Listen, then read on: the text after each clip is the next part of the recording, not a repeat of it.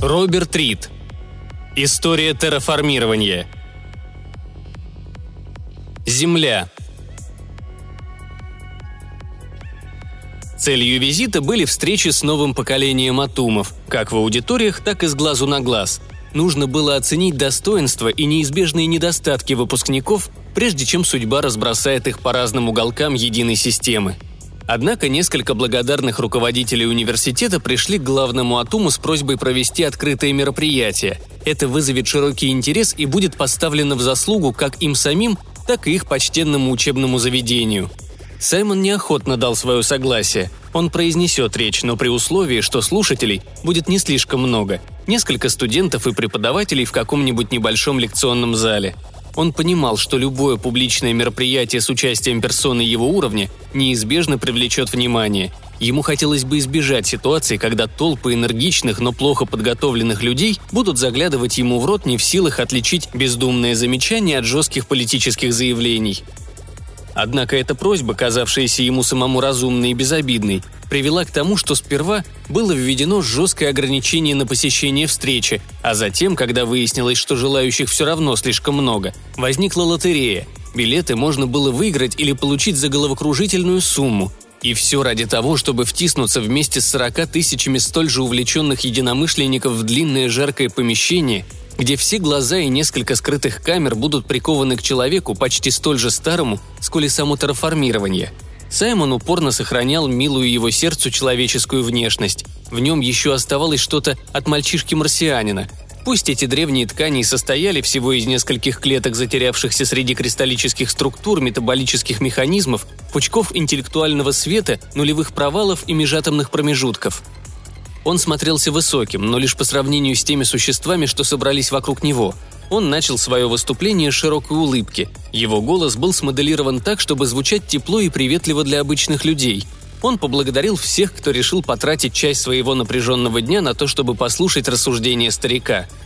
Затем он рассказал историю из своего детства, подробно описав, как однажды отец дал ему подержать в руках зерно – нанобомбу, одно из тех древних чудес, которые должны были превратить Марс из пустыни в райский сад. «Тогда я не понимал всей значимости этого примитивного инструмента», — признался он. «Но я держал чудесное зерно в ладонях и думал о том, что в своей короткой жизни я никогда не касался ничего более важного. Свой собственный скучный мозг я упорно не брал в расчет, как и разумы всех окружающих — Однако разум – это и есть единственное чудо, которое достойно нашего неприходящего уважения. И я могу лишь пожелать, чтобы каждый из нас помнил эту истину во все дни своей жизни. Сейчас Саймон был меньше, чем его руки в детстве, меньше того самого зерна. Однако с тем же успехом можно было сказать, что он больше шара из камня и железа, который назывался Марсом – как и у большинства ныне живущих, значительная часть его знаний, факты, языки, обычаи и разнообразные инстинкты хранилась в едином разуме земного сообщества. Сам он оставался единственным в своем роде человеком, наделенным индивидуальностью и древними, зачастую эксцентричными представлениями. Но поскольку люди были устремлены в бесконечность, пространство становилось все дороже. Если бы люди продолжали хранить весь свой жизненный опыт внутри собственного черепа, это вызывало бы необходимость в больших, малоэффективных телах, которым в свою очередь нужно было бы много пространства для жизни. А если бы эти тела достигли даже самых скромных темпов размножения, любой мир оказался бы переполненным всего за день, а следом еще 10 тысяч миров. Как обычно в подобных случаях, Саймон напомнил всем и каждому, что любой атум, особенно тот, кто занимает внушающий ужас пост главного атума, должен способствовать выбору пути в будущее, искать баланс между разнузданной свободой и деспотичным правлением. Какие биологические виды будут населять мир? Сколько детей будет позволено иметь каждому из живущих? По каким законам будут жить граждане и какие для них будут предусмотрены наказания за нарушение этих законов? Последствия ошибок были общеизвестны, однако на всякий случай он напомнил аудитории о Первой войне и последующем очищении, о разразившейся уже после войны битве в поясе Койпера и о том, что было наречено последним очищением. Так, словно политическое безумие было навеки истреблено и вычеркнуто из дальнейшей истории цивилизации. «Нет ничего вечного», – предупреждал он. Неважно, идет ли речь о жизни одного существа или о существовании самого маленького красного солнца, длящемся 100 миллиардов лет. Тут его голос обрел глубокий тембр и мощь, заставив вздрогнуть тех слушателей, которые потихоньку начинали дремать. «Перемены неизбежны», – уверял он. «Но это едва ли не единственное, что мы можем с уверенностью знать о лежащей впереди вечности – мне представляется, что у всех здесь присутствующих есть благородное желание сделать так, чтобы разумная жизнь процветала во Вселенной, чтобы она распространялась на другие солнечные системы и со временем появилась во всех уголках Млечного Пути. Однако мы не можем с уверенностью сказать, что это случится. Исследуя небесное пространство, мы неизменно наблюдали то, что можно назвать скудностью разумной жизни – Сегодня цивилизации, наиболее близкие к человеческой, едва начали принимать первые передачи с Земли. Слабые шорохи радаров и радиосигналов навряд ли способны намекнуть им на то, что произошло с тех пор. Предполагается, что неторопливый содержательный разговор сможет начаться лишь в следующие несколько тысяч лет. Может случиться и так, что соседи встретят известие о нашем существовании полным и многозначительным молчанием – Богатому воображению легко представить себе как чудеса, так и ужасы, которые таит в себе грядущая история. Но стоящий перед вами человек, Атум, верит, что подлинным даром иных цивилизаций будут полные и однозначные ответы на вечные вопросы жизни и благополучного существования во Вселенной, которая столь низко ценит доставшийся нам разум. Традиция требовала, чтобы главный Атум постоянно проживал на Земле – но поскольку Саймон не принимал участия в поддержании биосферы планеты, он был волен жить там, где ему вздумается. Некоторые сетовали на то, что новое начальство не доверяет работе местных атомов. С чего бы еще ему пришло в голову обосноваться в вакууме над сотней миллионов голов? Все попытки объясниться с этими людьми были бесполезны.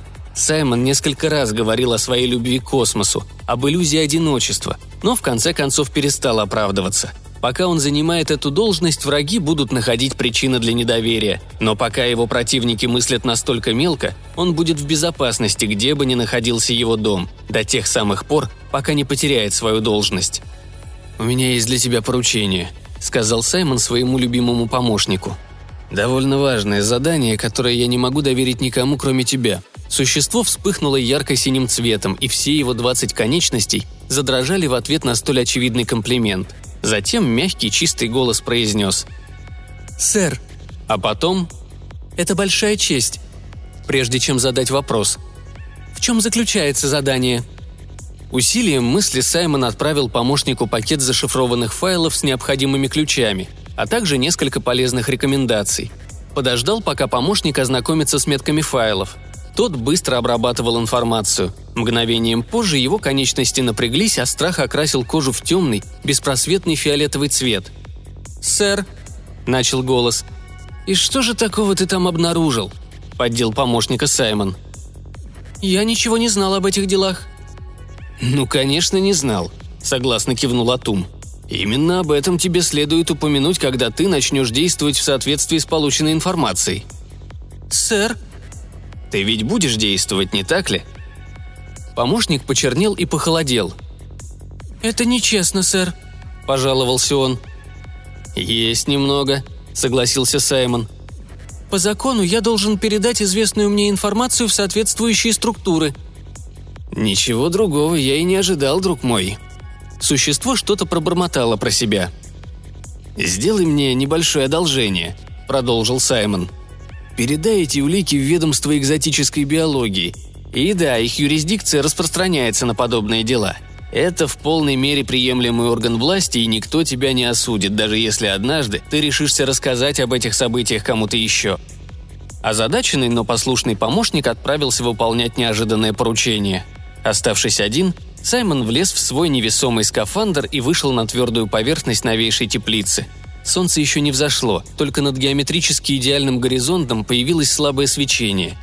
Меркурий выглядел тусклой точкой, почти незаметной среди звезд. Его верхний слой в 50 километров был срезан и переработан в среды обитания размерами от огромной горы до маленького каштана. Венера была ближе и намного тусклее. Ее заключили в оболочку из нескольких теплиц, предназначенных в первую очередь для того, чтобы захватывать и удерживать каждый фотон солнечного света. Таким образом, температура внутри теплицы поднималась все выше, и в конечном итоге планета должна была полностью растаять. Затем расплавленную кору и мантию можно будет без особого труда выкачать, а это, в свою очередь, позволит создать сотни триллионов обитаемых миров, которые со временем образуют великое кольцо вокруг Солнца. Юпитер так и остался пустыней с огромными незаселенными пространствами и массой полезных ископаемых. Его окружали спутники, превращенные в водные миры, кишащие жизнью, но все еще не заселенные до конца – Уран и Нептун светили ярче, чем когда-либо. Терраформирование этих маленьких гигантов только началось. Марс снова пытались превратить в землеподобный мир, но на этот раз работа заключалась в строительстве усовершенствованных теплиц, установленных одна поверх другой, а кору пронизывали сети пещер, отчасти заполненных подземными морями. Самой большой на вид казалась Луна – Почти такого же размера, что и Земля, она представляла собой громадный полый шар, состоящий из камер, наполненных разреженной атмосферой и населенных существами, не зависевшими от наличия воды. Лунный проект был также ориентирован на рост. Машины и живые организмы активно перерабатывали залежи камня. Но как и с любым миром в единой системе, гений, проектировавший эту трансформацию, делал особый упор на стабильность. Каждая планета функционировала подобно гнезду общественных насекомых – Пока все фигуры и игроки взаимодействовали между собой, жизнь процветала. Но нарушение покоя означало гибель королев Улья, а оставшиеся наследовали смиренные и невинные, что также было немаловажно.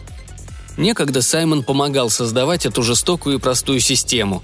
Человечество могло обладать таким могуществом, чтобы вдохнуть жизнь в любую желаемую форму, но никто не отменял дарвиновского бога, который управлял всей этой грандиозной неразберихой, так что в течение ближайшей пары миллиардов лет лучшим представителям вида суждено было преуспевать больше, чем прочим. Иногда Саймону казалось чудом то, что он достиг такого положения. Однако этим ранним утром для него не было ничего естественнее, чем исполнять роль главного Атума. Конечно, он считался важной персоной. Кто, кроме него, дожил до такого возраста и нажил так мало врагов? Кто еще может сказать, что стоял практически у истоков и при этом никогда не принадлежал ни к одной тайной организации и не совершал значимых убийств? Саймон беззвучно рассмеялся, наслаждаясь иронией ситуации. Похоже, отсутствие честолюбия – это и есть высшее проявление тщеславия. В это мгновение дом известил его о том, что прибыл посетитель. Саймон не спросил имя, он и так его знал. Развернувшись, он зашагал назад, сначала медленно, потом быстрее, и сказал дому. «Передай Лили, пусть устраивается поудобнее. Преступник уже в пути». «Как тебе это удалось?» – выпалила она, а мгновением позже прибавила – Должно быть, это какая-то ошибка. Кто-то пытается тебя подставить, причем даже не сумел придумать ничего правдоподобного. Как и Саймон, Лили сохранила свои человеческие черты. Она наблюдала, как он располагается напротив, вовсе не проявляя естественной в подобных обстоятельствах заинтересованности. «Хуже такого скандала просто не может быть», — продолжила Лили. «Если бы я кому-нибудь сказала...» «Но ты ведь не сказала», — перебил он ее. — я подумала, что хотя бы из вежливости должна сперва посмотреть тебе в лицо. Вдруг увижу хоть какое-то объяснение тому, что ты сделал». Он пожал плечами и ничего не ответил. «Межзвездные корабли запрещены», — резко бросила она. «Ни один летательный аппарат, кроме стерильных дронов, не имеет права легально выходить за пределы пояса Койпера». «Мне прекрасно известны законы». «А этот корабль, который ты послал?» — выпалила она. «Черт возьми, Саймон, он нарушает тысячу законов, не меньше. Если бы ты вывел это волшебное зерно в открытый космос, ты мог бы отправиться куда угодно. А еще ты мог бы инфицировать и трансформировать любое небесное тело, любой мир. Запрещенные технологии, технологии, применение которых дозволено только на правительственном уровне. И все это ты собрал здесь, используя свое положение главного атума. Это впечатляет, верно? Лили так и осталась страстной натурой. Смуглая и привлекательная, но сосредоточенная лишь на том, что служила цели всей ее жизни. «Я боюсь, Саймон. До ужаса. Что ты планируешь делать с этим чудовищным зерном?» Он рассмеялся, кивнул, а затем спокойно признался. «В нем есть место для одного маленького пассажира». «Для тебя?» – простонала она.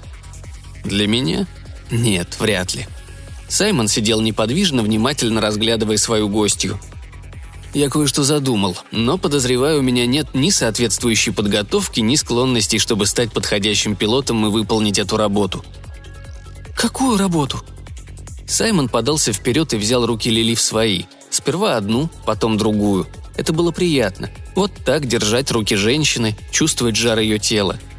Он думал о том, как Лили и его отец спали вместе на красных просторах Марса. Он вспомнил их встречу на Венере, во тьме, на ветру, а затем он удивил их обоих. Опустился на колени, молча поднес обе руки Лили к своим губам и поцеловал, ощутив на губах и на кончике языка легкий и восхитительный привкус соли –